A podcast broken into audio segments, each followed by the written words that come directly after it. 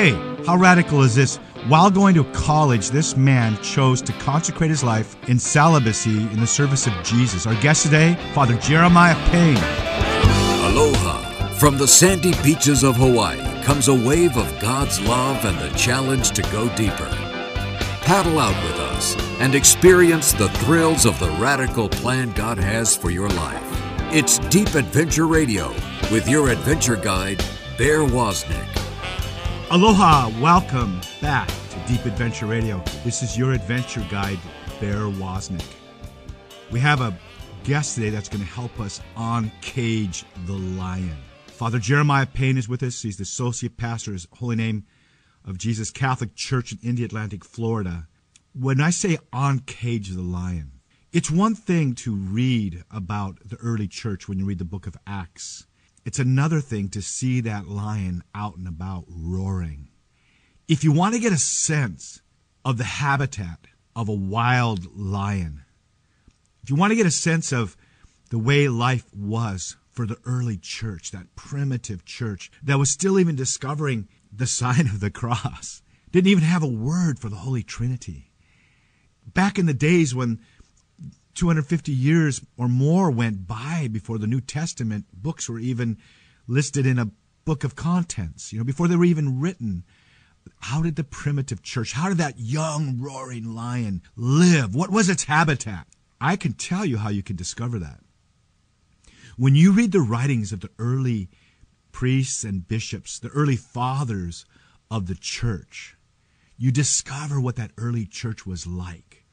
You get a sense of the order of the church. For example, was there leadership? Was there a headship in each local church? Was there a bishop over the area? What about the bishop of Rome? What, what was the bishop of Rome? What was his role? Did he have any oversight or any fatherly role? Is there such a thing as apostolic succession? Could it be that the apostles appointed others in their place and that those in turn did the same?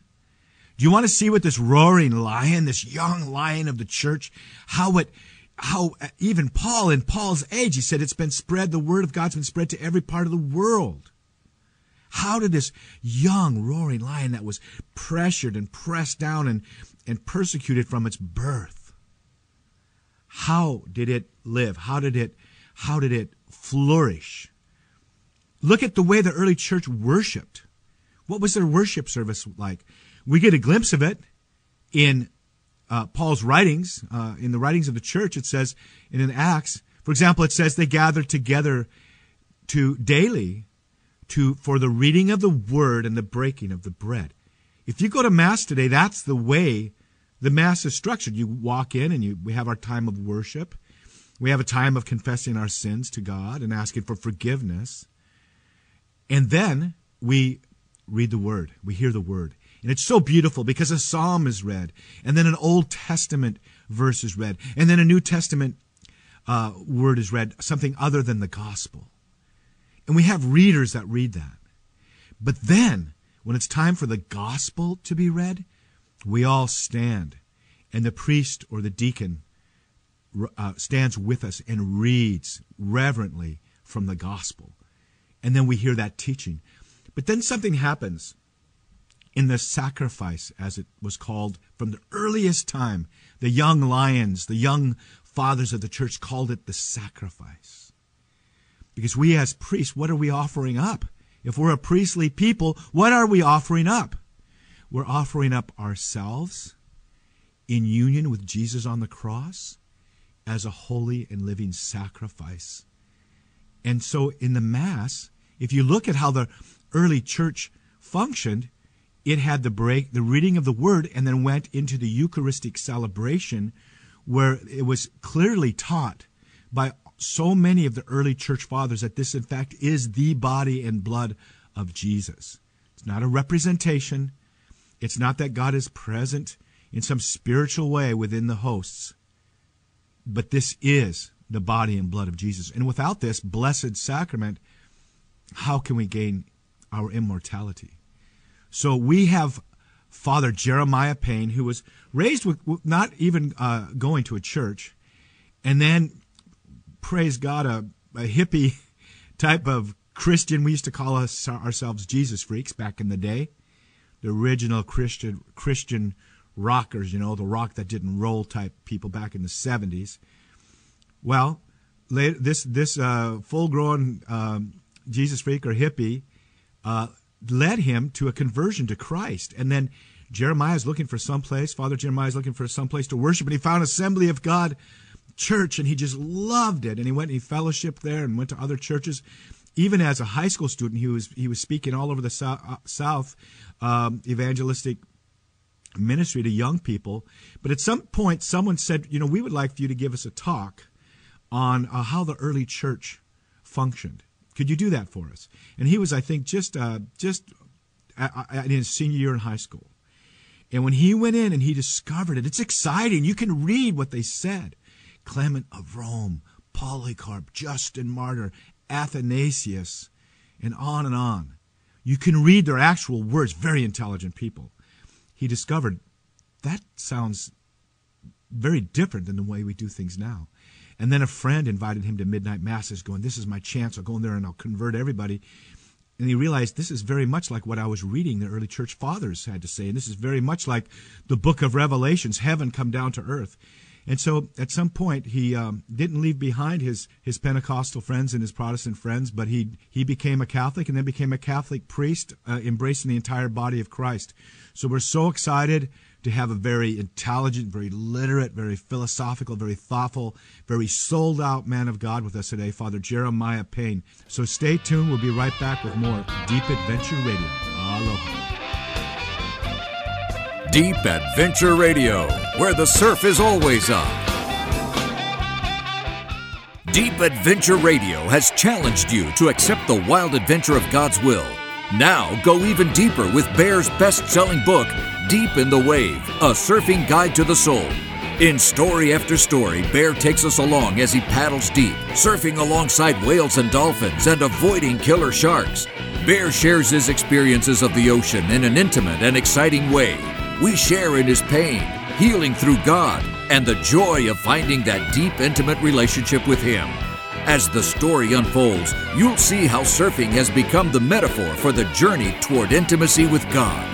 Deep in the Wave, a surfing guide to the soul, will stir your own desire to go deeper into your faith. Order it today at deepadventure.com for your own faith journey or for someone who needs to go deeper. Deep in the Wave, a surfing guide to the soul by Bear Wozniak, available at deepadventure.com. Now, back to paradise and Deep Adventure Radio. Aloha. Welcome back to Deep Adventure Radio. This is your adventure guide, Bear Wozniak, and today, uh, as my co adventure guide, I have Father Jeremiah Payne. He's the um, associate pastor at um, Holy Name of Jesus Catholic Church in Indialantic, Florida, which to me is a very significant place. Uh, I have experienced uh, tremendously uh, a vibrant community when I've attended there at, at their church. I've attended uh, a uh, Christ Renews His Parish uh, Renewal Weekend, which was, I mean, just such a powerful impact on my life. And there's just something going on there, and let's try to discover more about what that is. Father Jeremiah has lived a very uh, interesting uh, path on his on his journey towards intimacy with God, and so we're very glad to have him on. He he uh, among uh, other things, he's uh, he uh, came up uh, was raised really without any real religious background and traveled through the Assembly of God uh, path for a while and really discovering Christ and um, then went through um, uh, Steubenville University and was even I forget I'll have to ask you Father Jeremiah Payne welcome what was what was it that you did in Rome again? What was your you, you taught there or went to school there or yeah, I, I studied for a licentiate in sacred theology at the Pontifical University of St. Thomas Aquinas. I love Thomas known Aquinas. As the Angelicum. The Angelicum. St. Thomas Aquinas, I love him. I just, I mean, I ha- I've read through the Summa actually a couple of times. Still don't quite understand it, but it, it just, yeah, I love Tom. You know, I love, I love, uh, I, I believe it was he that said uh, that he turned the water of, of reason into the wine of, of, yes, of faith. Yes. Yeah, I love Thomas Aquinas, and I'm so uh, happy, uh, so glad to have you on our show. I'm looking forward to our, our listeners uh, to kind of travel along with you on your journey because you were really uh, seeking. Um, you really went through some challenging times and really went through a time of real seeking. Uh, and I and uh, you know as they, they as uh, C.S. Lewis and his group over there used to say that we will follow truth wherever it will lead us uh, over there in Cambridge, and and I really think that is you from what I little I know about you. Can we just dig right into this? I, normally we kind of small talk a little bit, but I just want to dig right into this path that sure. you had in your life. Can you tell us what was that process that brought you to your initial conversion to Christ? Well, Bear, uh, first of all, thanks for having me on your show, uh, and it's a it's a great time to be able to talk with you. And I admire the work that you do for the gospel. Um, you know, as, as we talked about, I, I wasn't raised in any religious tradition at all. Um, I had been baptized a Methodist by my grandmother, but no follow through on a faith life. And, you know, as time went on, uh, my family experienced some struggles as I got older, and uh, without any foundation to fall upon, uh, you start looking in various directions for support and for an identity. And I looked in a lot of places, uh, especially after my grandma died with whom I was really close to. And um, uh, we were a Freemason family, and so I was part of the Order of Demolay, and I had some friends there that were into Wicca. And I tried that out for a little bit, but it just didn't seem to fit. I did all kinds of spiritual reading, uh, you know, in various religions, and it didn't seem to fit. And I tried all kinds of other things, uh, and it didn't seem to fit. Um, but during a particularly tough summer, uh, I was reunited with my, believe it or not, my childhood babysitter, and she was a classical hippie. I love her. Her name is Lynn. Uh, shack, uh, wallpaper with the newspaper, all of that good stuff. And that particular summer, I'll never forget it. She knew what was going on in my family uh, and what was going on in my heart. And she told me about this man uh, who loved me unconditionally, who gave everything for me, uh, and to prove his love, uh, spread his arms wide and was nailed to the cross and all I had to do was return that love. Uh, and she asked me after telling me this message if I wanted to accept Jesus as my personal Lord and Savior, uh, and I did. Uh, I prayed what we called the sinner's prayer that day, and I, and I accepted Christ into my heart. Uh, I wanted to make a change in my life, and something about that moment more than Wicca, more than being involved in Freemasonry or these other things or all the other searching that I did, uh, something clicked, like a puzzle piece or, you know, something that was meant together clicked. Uh, and I knew I was meant to walk with this man, Jesus. And uh, she told me when I got back home to Florida from New York that um, I would need to find a believing community uh, to worship with. And so uh, I got home, and my parents really didn't want me to go to church, if you could believe that. And uh, they didn't want me going. So I had this trick up my sleeve. Uh, one day when I got home from school and they weren't home yet, I called the Mormons and uh, and asked them to bring me out a Book of Mormon and a Bible because I knew the missionaries would come. And so a week later, uh, we're eating dinner and there's a knock on the door and it's two Mormon missionaries. And my dad was fit to be tied. So I made him an ultimatum. I said, Dad, look, you let me go to the church of my choice, uh, and uh, everything will be simpatico. If you don't, I'm going to become a Mormon, and these guys are going to come by every week. Uh, needless to say, uh, dad, uh, dad let me go to the church of my choice, and I found this awesome little community in Belleview, Florida. Uh, we lived in Ocala, just outside of Gainesville, and uh, uh, I didn't know anything about denominations. Uh, didn't know anything about denominations, uh, but this was a nice little community, warm, friendly, dynamic, uh, good preaching, um, and uh, they were called Belleview First Assembly of God, and that is where I made my church home and really started learning the Bible, uh, learning about apostolic witness, uh, and learning to love the Lord Jesus in a new way.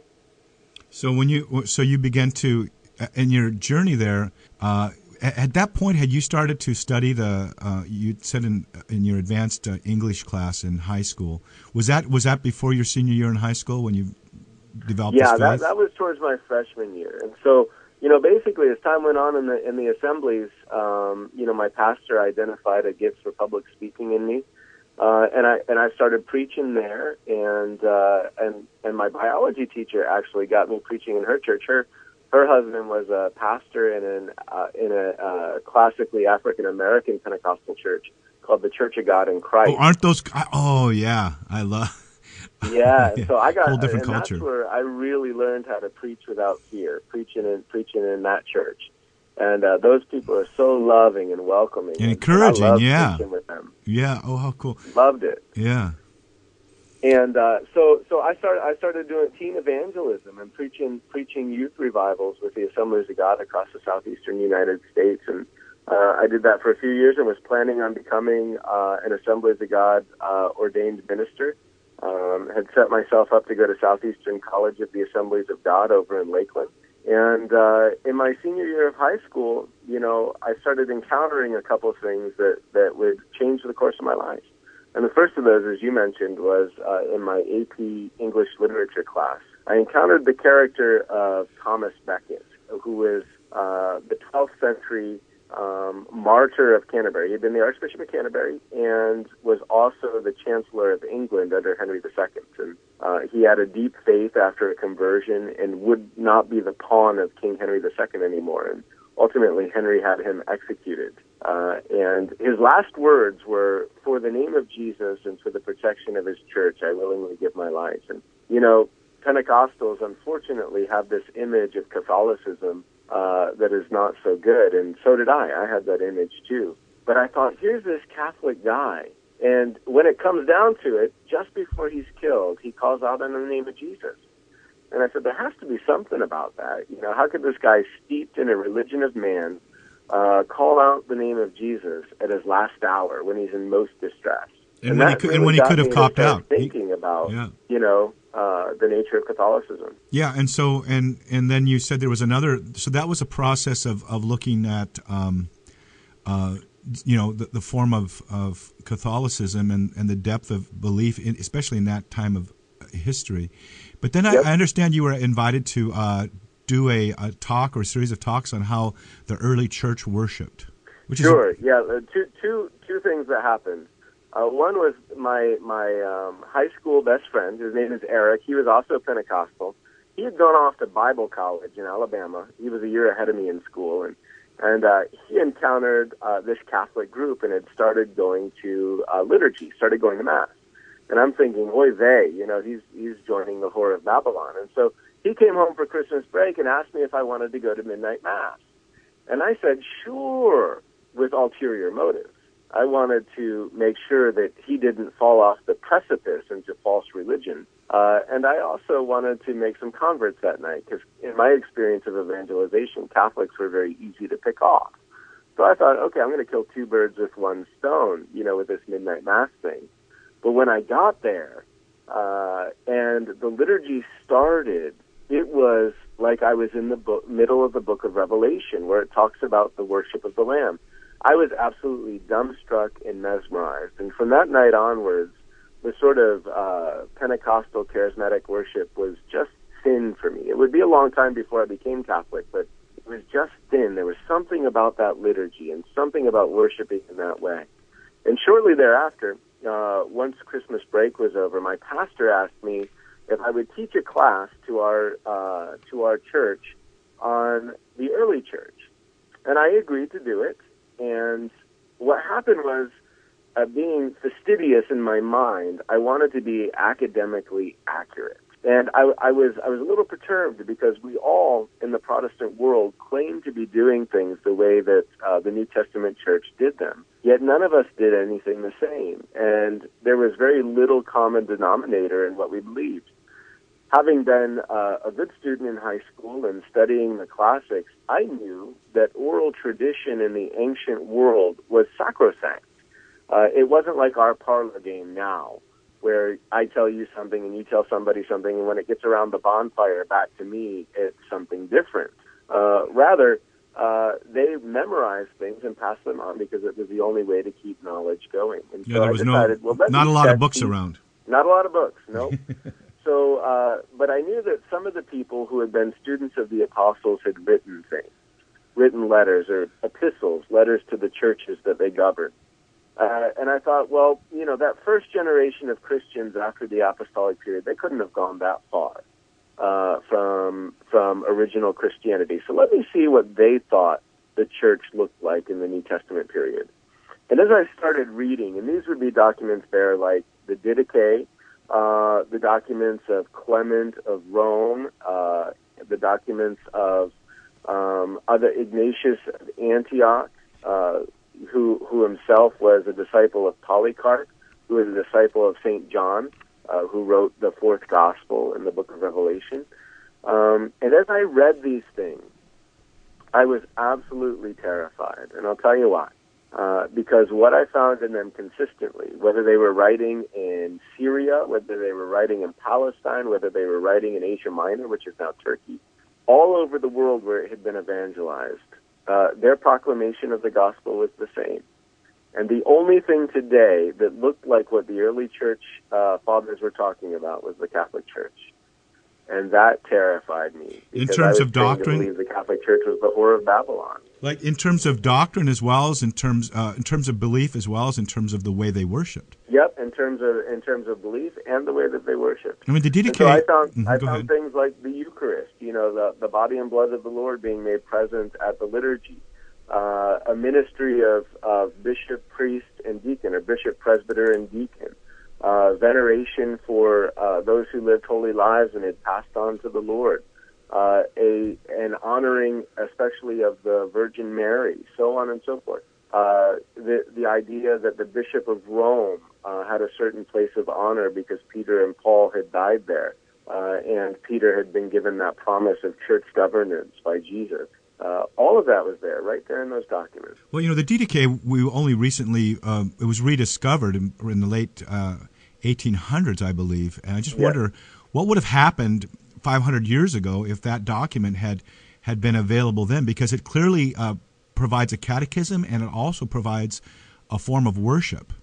Uh, what did you? Right. What did you know? And for me, uh, you and I, in some ways, had similar paths because I had tremendous conversion in the Catholic Charismatic Renewal, and then went into uh, the non-denominational world for many years. Found great brothers and sisters, had a miraculous back healing uh, through the Vineyard movement, and but eventually I wanted to go deeper. Yeah. And it wasn't until that drifting and, and searching that I found the church fathers. And what kind of the thing that I remember that just nailed me right between the eyes is when I read Justin Martyr's apologetic. Of course, he was I think the first of the church fathers that read that wore the philosopher's robe as well and right. he was writing in defense of uh, of the Christians who were being accused of cannibalism, and he was right. writing to the emperor, and he knew very well that could mean his death, and it did.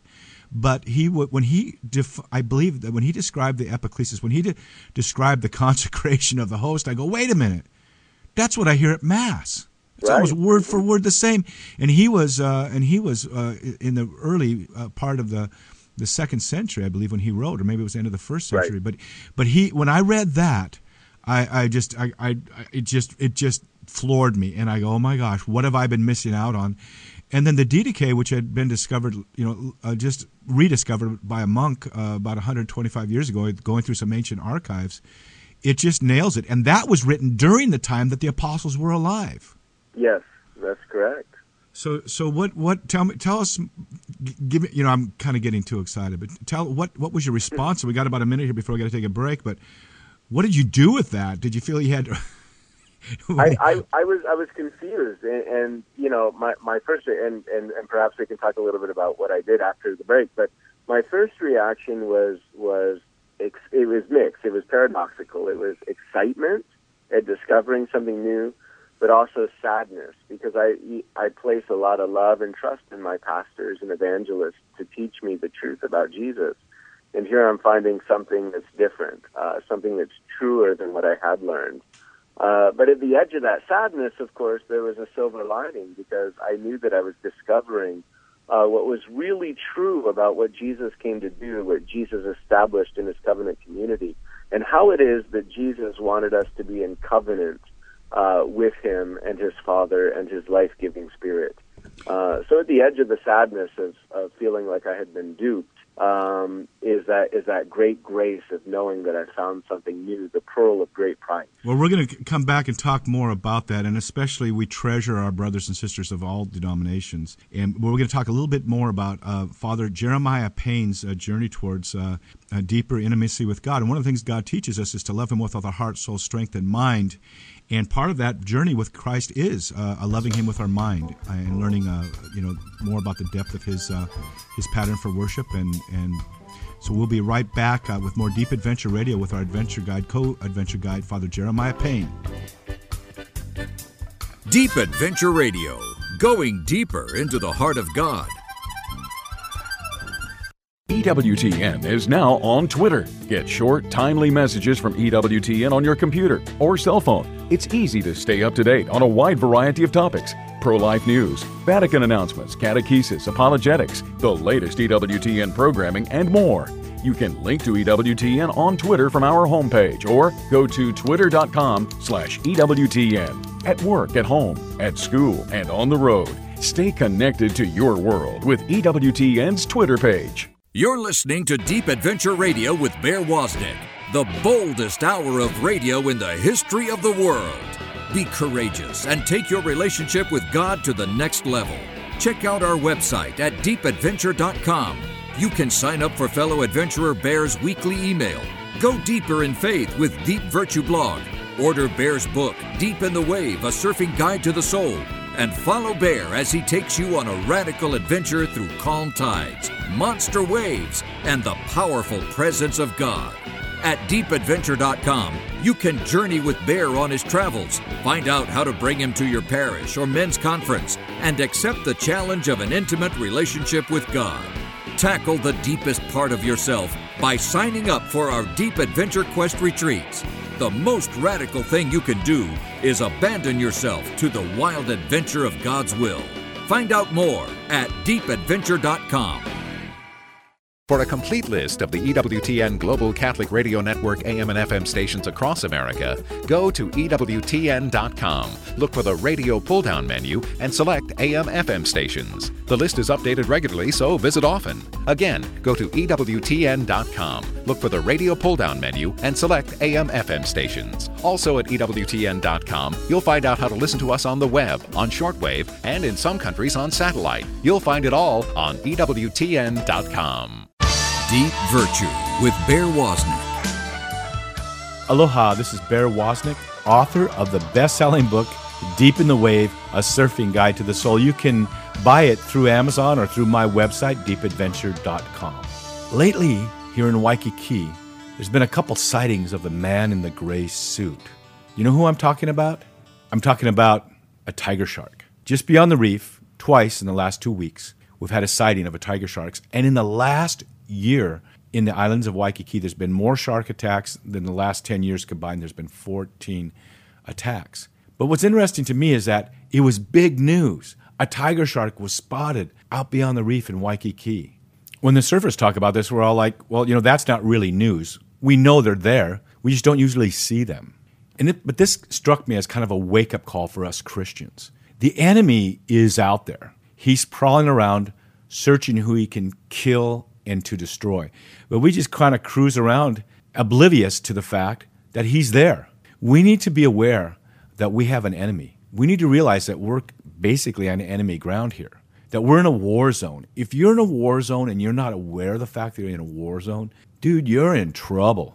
If you're in a war zone, you're going to be sure to wear the armor. You're going to be sure to have your weapons with you. As Christians, we need to be sure to stay close to Jesus. We need to receive the Eucharist. We need to uh, receive the sacraments. We need to spend time in the Word. We need to spend time in prayer. We need to spend time listening to the Holy Spirit so that we get our marching orders for Him. In a sense, the Holy Spirit will speak to us don't go there, go here. There's tiger sharks all around us, but we want to paddle out and ride the waves of the Holy Spirit. So stay tuned and stay close to the Holy Spirit. This is Bear Wozniak. Aloha. Deep Virtue with Bear Wozniak. Find out more at deepadventure.com. Back to Deep Adventure Radio with Bear Wozniak. Suffering in paradise for you.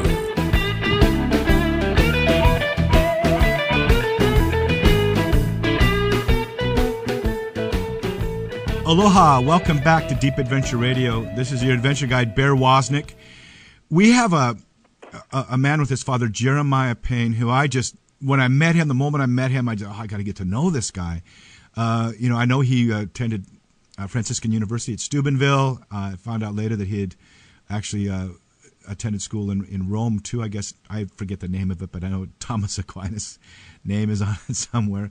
But we were talking uh, before the break about how he had been given the assignment by his pastor to give a teaching and how the early church worshipped. And we see the pattern in the New Testament. We see how that said they gathered together for the reading of the word and the breaking of the bread. Uh, but we don't, we didn't, we don't really. Um, that wasn't fully uh, brought to life uh, through Scripture. Uh, but we can find it uh, in the Catholic Mass this morning. If you go to Mass this morning, you're going to hear the reading of the Word and you're going to participate in the breaking of the bread. And we go all the way back to that first century when St. Clement of Rome, the third successor of Peter, is writing to Corinth. And he's kind of saying, Remember, didn't Paul already talk to you about this? So he was already exercising a fatherly sort of authority over that church about schism. Now, schism, uh, woe to the person who brings schism to the church. But the Catholic Church is is is such a, a beautiful, loving mother in a sense that it, what it says is that uh, for those who, through no fault of their own, have been brought to Christ and, and, baptized, you know, in a Trinitarian baptism in the name of the Father and the Son and the Holy Spirit, and through no fault of their own participate in um, what we would say would be a non-Catholic denomination or church, we welcome them as our children. You know, we, we, we are one universal Catholic church. That means anyone who's been baptized is really part of this one church, whether they really know it or not. And so Father Jeremiah was, was, was with wonderful, loving people who uh, really, through no fault of their own, did not realize had not for me when I had left the church for a season, went into the non-denominational world, I was under catechized, and I frankly thought that there was the New Testament, and then nothing really had been written until around the year 1500. And so when I found the early church fathers, it was riveting, and I know it was for Father Jeremiah. So catch us up now. You're supposed to be giving a talk, a series of teachings on how the early church worshipped. Uh, so, and you found all this new, uh, this information that's kind of floored you. What did you do with that? Well, uh, I continued teaching the class uh, throughout the spring semester at, at Belleview First Assembly, and uh, and I presented what I learned. You know, I wanted to be honest in what I showed the students uh, that I had in that class, and and uh, I was honest with showing them things like the Didache and the way that uh, Clement and others understood what Paul had said in First Corinthians 11 about the nature of, of Holy Communion and the Eucharist uh, and about church authority, um, the way that the early church uh, was structured by the Lord with bishops, or in Greek, what we call episkopoi, overseers, uh, who receive apostolic authority from the original 12 apostles. And uh, I shared all of that, but I realized, you know, as time went on, as we moved closer and closer to the end of the semester and the end of the class, um, you know, what we call a syllogism. You mentioned, uh, uh, you mentioned um, uh, philosophy a little bit before. So a syllogism started to form in my mind uh, personally. Uh, and that syllogism was this. If Jesus is who he says he is, then the church has to be what he says it is. Because he is the covenant giver, and we are the covenant receiver. And we do not establish the terms of the covenant with God. God establishes the terms of the covenant with God. And so, if I'm going to be a faithful Christian and a faithful follower of Jesus, and I'm now learning sort of in fullness uh, what these terms of the covenant with Jesus are, namely what he came to do, the type of church or ecclesia called out ones that he established, the parameters of it, placing Peter as its head, so on and so forth, giving it sacraments. Uh, if this is what Jesus did, then I need to be in the place uh, that Jesus established as the fullness of his body. And so, really, going on into that summer there, uh, and into my first year at the Assemblies of God University, uh, I had made the decision that, that in my Christian walk, if I'm going to walk it with fullness, uh, I'm going to have to do that in the Catholic Church. Uh, and so I began the process of looking at, at what it would look like to convert uh, to Catholicism that's pretty radical, you know. And, and I love our Assembly of God uh, brothers and sisters. When I always started, when too. I when I uh, started the Catholic Charismatic Renewal, it was so cool because I was going to Baylor University, and we had the t- top theologian there who was the number one person in the Southern Baptist. Uh, uh among Southern Baptists, who was an expert on the Catholic Charismatic Renewal, and he would attend our our our little prayer groups, and he would even teach. And then we had um, Patrick uh, O'Toole, who was an Assembly of God minister who would come and he would teach, and the great, great, great teaching. And then he started, I mean, Sam O'Toole was his name, and he started coming to, with us to morning mass every morning, you know, not receiving, but attending. and then all of a sudden it was he, it was he that was coming our way instead of us. You know, well, actually, we kind of came together, but he began to really appreciate, you know, the the the, the way and the, the, the truth of the way that we that we um, we um, worshipped, and it really meant his uh, he lost his uh, he lost his church over it. So Right, it's, it's a radical yeah. thing. Here, here you are at, at Assembly of God um, University, and you're and you're wanting to become a practicing Catholic. How did that transition happen? Well, uh, it was interesting because uh, I got there and I had already made the decision to convert and was going through RCIA at the local parish. And uh, they called me into the office and they, they told me that I couldn't wear any expressions of Catholicism on campus, uh, that I had to take my crucifix off, so on and so forth. So the administration was not happy that I was there. Of course, I can be a cheeky fellow, so I just reminded them that I was receiving federal money as part of my scholarship and uh, that they couldn't discriminate based on religion, and that stopped that sort of thing from the from the uh, ups. But the real the real blessing was with my friends and my and my co-students uh, at uh, Southeastern, who were really interested in how I was becoming Catholic, and we had uh, just many conversations, built strong friendships with them that remain to this day. Sometimes I preach in their churches. Many of them have become Catholic. Uh, they are dear to my heart, my friends from Southeastern. Uh, but in our relationship together, they got a much better vision of what Catholicism really is. And and you know, I, you know, and I want to say, you know, as I, as I share my story, I love uh, my Assemblies of God family.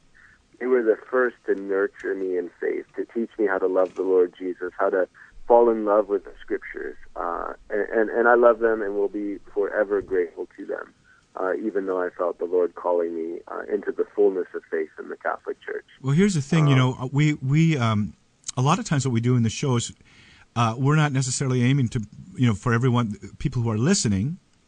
Sometimes when we have these types of discussions that we're saying, okay, now now that you heard this, you better become Catholic or something like that.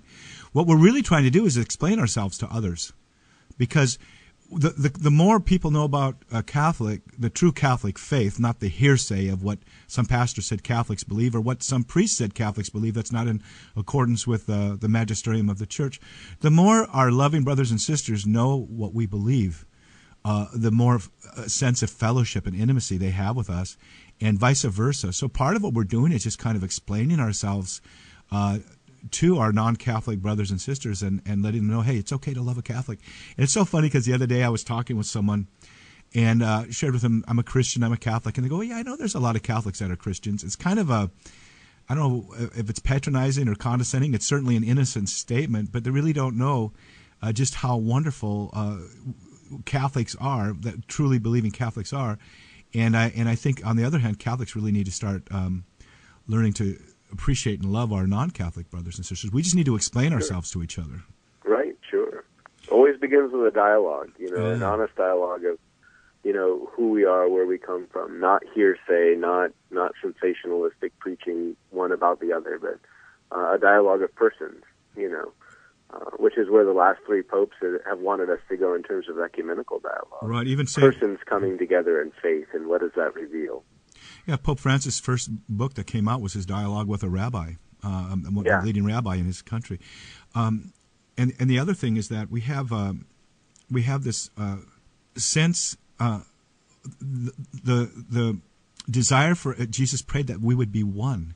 It, it right now the whole world is growing so dark around us with secular humanism, if you can even call it being human, and and uh, and we need to show the world that we love each other because that's how they're going to know we're Christians and know who Jesus is. That's right. Yeah. No, the Christians need to come together in a unified witness. I, I just met with some local pastors yesterday, in fact, uh, to begin the process of establishing a ministerial association here in, in the Melbourne area. Uh, and that's exactly what we were talking about. You know, in spite of theological differences, how can we show the community of Melbourne that we who bear the name of Christ uh, are of one mind and can bear one witness to the love of God in Christ Jesus? uh, both in talk but also in what we do in terms of our ministry to the homeless, uh, to immigrants, and these ways in which uh, our unified witness uh, can affect uh, the communities around us.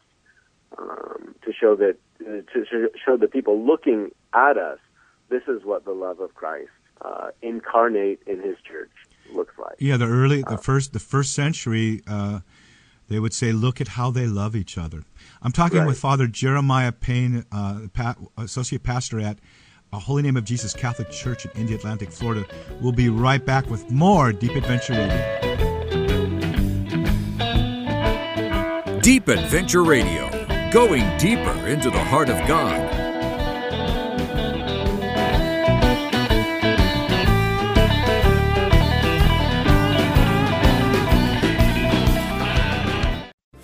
Check out EWTN's official YouTube channel. Just follow the link on our homepage at EWTN.com or go to YouTube.com slash EWTN. Watch EWTN's live shows or today's homily from the Daily Mass. Click the upload button to see our most recent clips. You can also find all of EWTN YouTube content by clicking the playlist button. It's all on the official EWTN YouTube channel at youtube.com slash EWTN. Visit today.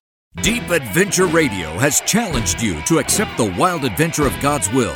Now go even deeper with Bear's best selling book, Deep in the Wave A Surfing Guide to the Soul.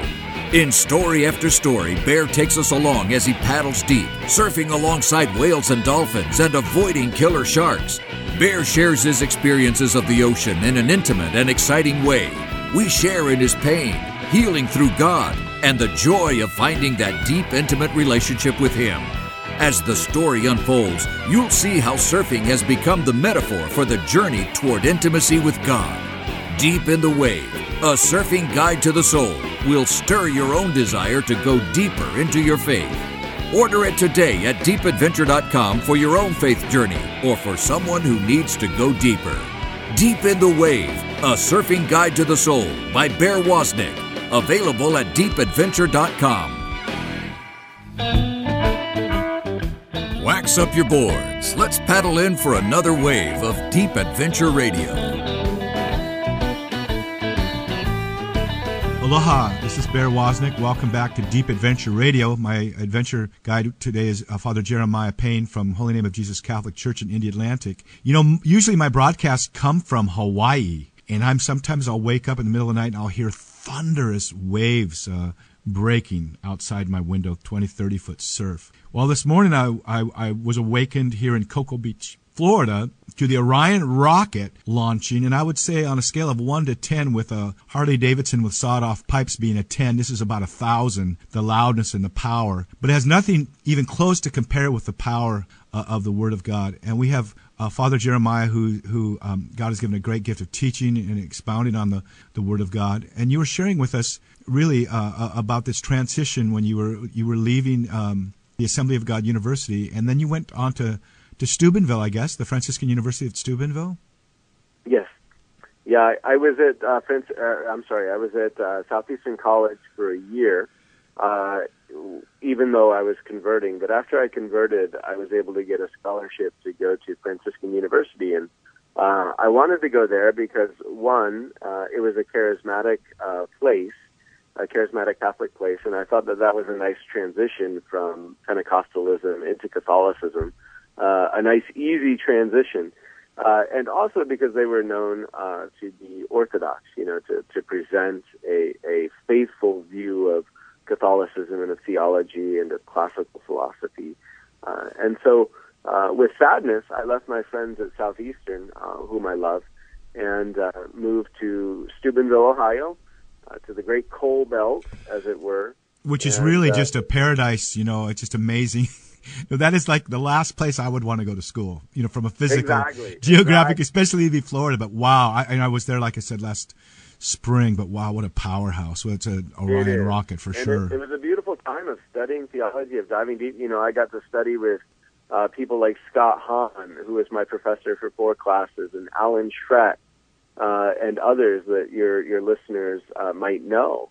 Um, you know, listen to great speakers at the conferences in the summer, which I often worked, and it was there where I really started making a decision about uh, ministry uh, if God was calling me to serve Him in His church as a Catholic priest, and I joined a discernment program uh, called the Pre-Theologate uh, at Franciscan University, and you know we started really intense prayer about vocation and, and what God wanted us to do, how God wanted us to serve. uh, Christ and His church.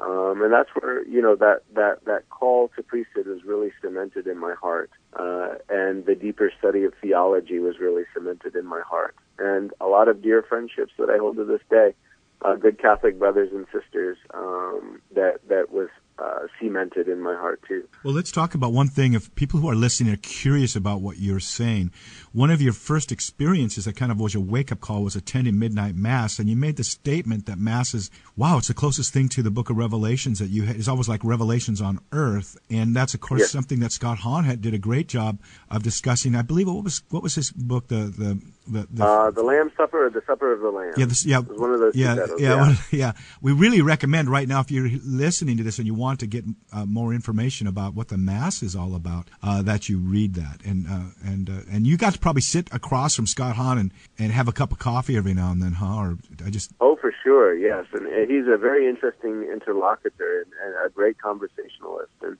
with a, he has a photographic memory, literally. So anything you ask him, he just reads from his brain. If he's seen it, he knows it. And uh, just a wealth of knowledge. But beyond being incredibly smart, he's a man in love with the Lord. Uh, he's a man who knows what it's like to um, have to go through that often painful transition from from the Protestant churches we love into the Catholic Church uh, but a joyful transition. And so he was also a great support to me as I made that transition. And uh, I learned a lot from him. And I'd recommend if your readers don't know him, uh, YouTube, Google, Amazon, uh, you can find him. Uh, listen to some of his stuff because it's extraordinarily inspiring and brilliant. And the other thing we would recommend too is that uh, there's this book that I just love. I mean, I love this book. I love the Bible. I've read through it many times. But I love the official teaching of the church, the Catholic Catechism of the the, uh, the Catechism of the Catholic Church, which you can get to, because what it does is it does a beautiful job of interpreting and help us understand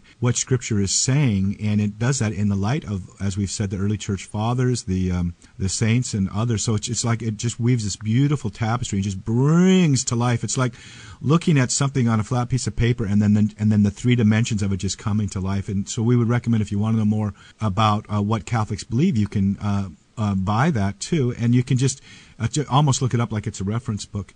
But we are running out of time here, and Father, I know you have such a, a, um, a love for Jesus, and I wonder if you would take some time here to uh, invite people to um, some people that are listening uh, just to that initial conversion experience. Uh, everyone has to have that moment. God doesn't have grandchildren. We need to have that time in our life when we when we say, uh, as Mary said, yes. Yeah, yeah, it's true. It's true. It, Blaise Pascal said so beautifully um, that every heart has a God-shaped hollow that only God can fill. We come from Him, we're created for Him, and we find our deepest meaning in Him. And we're never going to be truly happy. Uh, we're never going to be truly happy in life, truly fulfilled and satisfied uh, until we open our arms and our eyes and our hearts to the beauty of His face. Uh, and so that's what I'd that's what I'd say to people listening. Um, I know what life struggles are like. I know uh, I know what the cloudiness of the world can be. I know what it's like to search. Um, and and the one promise that I'd make to them, uh, to the listeners, to you listening, uh, is that if you give uh, Christ a chance, if you open your hearts to Him, uh, I can guarantee you, you won't be disappointed and you'll find that one thing that you're looking for, that one thing for which your heart has always been longing, uh, because that's what your heart was made for, for Him. Can we uh, invite people to make that prayer right now? Sure. Okay, go. You can. All right. If, if, if you're listening now and, and you want to do this, just just take a leap of faith. It can't hurt. Take a leap of faith and just pray with us. Lord Jesus, we thank you for showing us the love of God. And we thank you for showing us that, that love in such a dramatic way that with arms outstretched embracing us, you faced even the cross. And in dying, you even destroyed our death in your resurrection. Pierce our hearts with your love.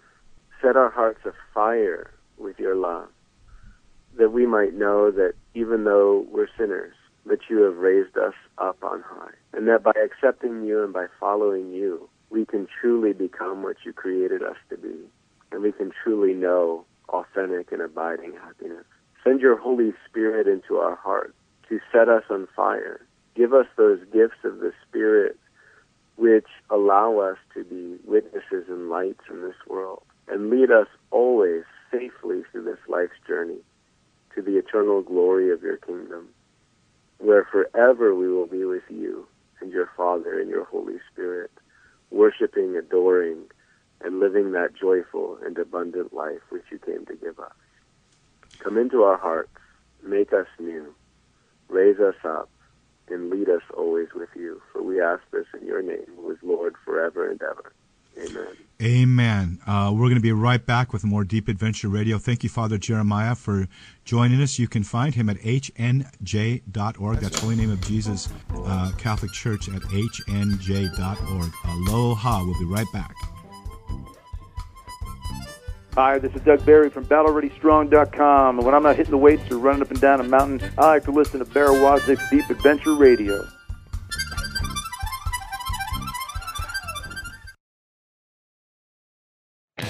Surf's Up.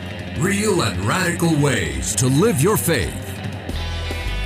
Hi, this is Mark Cannon, Professor of Law and International Business, and I'm here with this week's edition of Surf's Up. Just thinking about how God paves our way. Just recently, uh, actually currently, I'm on a motorcycle trip, but started a couple of weeks ago, and we were headed through Wyoming, and, and we got up one morning and took off, and it was beautiful, and we were heading down the Wind River Range in Wyoming, and all of a sudden we started noticing storms. There were storms to the right, storms to the left, and a huge storm ahead of us. We kind of wondered whether we were going to overtake it or not. Uh, but as it turns out, it kept farther ahead of us, and the storm stayed each way. And then when we got into where we were going to spend the night, we found out about all the storms that had raged all around us, including dropping uh, snow in a place not too far from where we settled and going on and causing serious damage in Denver. And we just realized that God really had paved the way. And I guess in so many ways, the Lord has taught me that uh, if I'm in His will, which is a question of whether I'm exercising my free, my free will to follow His will, then He does pave the way. He can turn all sorts of difficult situations into things that are blessings, especially as we look back. And often He does bless us with the understanding after the fact. Although there have been a lot of times during the fact where we struggle, certainly I've struggled, to say, Lord, what's going on now? Why is this happening? How can this possibly be for something good? But sometimes the day comes and all of a sudden there's a realization about the struggle that we've been through and the perseverance that he's taught us that has added to our character. And I guess there's another story I might tell some other time about how the reward of godliness is that, godliness. And that godliness, in godliness, we can trust him even more. Let him pave our way. Surf's Up. Go deep or go home. Now, back to paradise and Deep Adventure Radio. Aloha, and welcome back to Deep Adventure Radio. That was deep. It's great to have Father Jeremiah Payne with us. You know, we're very fortunate. Uh, we, our ministry is supported 100% by our listeners, or has been. And you can go to our website, deepadventure.com, and you can you can uh, donate to us, or you can write to us and become a monthly donor if you'd like. We really need all the help we can get. Uh, one of the ways you can help us is we have a sponsor. This sponsor Onnit is an Earth Growing Health Supplement Company. Not your father's Buick type of thing. This is a a company that uh, sponsored me. Has been I've been a, I was one of the original members of their Hall of Fame as a world champion surfer, and they sponsor like some of the great MMA fighters and just so many radical extreme athletes. There's something special about their products. There's no chemicals. There's nothing, no messing around. But they have one great product that I, I the first product that they came out with was Alpha Brain. It's gone through double blind testing, the same as any pharmaceutical, even though it's not a pharmaceutical, and it uh, provides a great enhancement to your cognitive uh, work, you know, of your brain, your ability to find the right words to speak at the right time, your memory, and even kind of uh, blows my mind because my dreams are so much more vivid uh, when I um, have a healthy mind and healthy brain. So go to our website, deepadventure.com. You can click on the Onnit link there, and we're providing you with a 10% discount. And when you go there, they sponsor us back with uh, with uh, helping us with our ministry. So this is Bear Woznick with Deep Adventure Radio. May the breath of the Holy Spirit aloha Aloha. This is Deep Adventure Radio. Hear archived shows, buy Bear's book, Deep in the Wave, A Surfing Guide to the Soul, and sign up for our Wave of the Week email at deepadventure.com. For the latest news on Bear and Deep Adventure, Visit us on Facebook and share Deep Adventure with your friends. The most radical thing you can do in life is abandon yourself to the wild adventure of God's will. Deep Adventure Radio.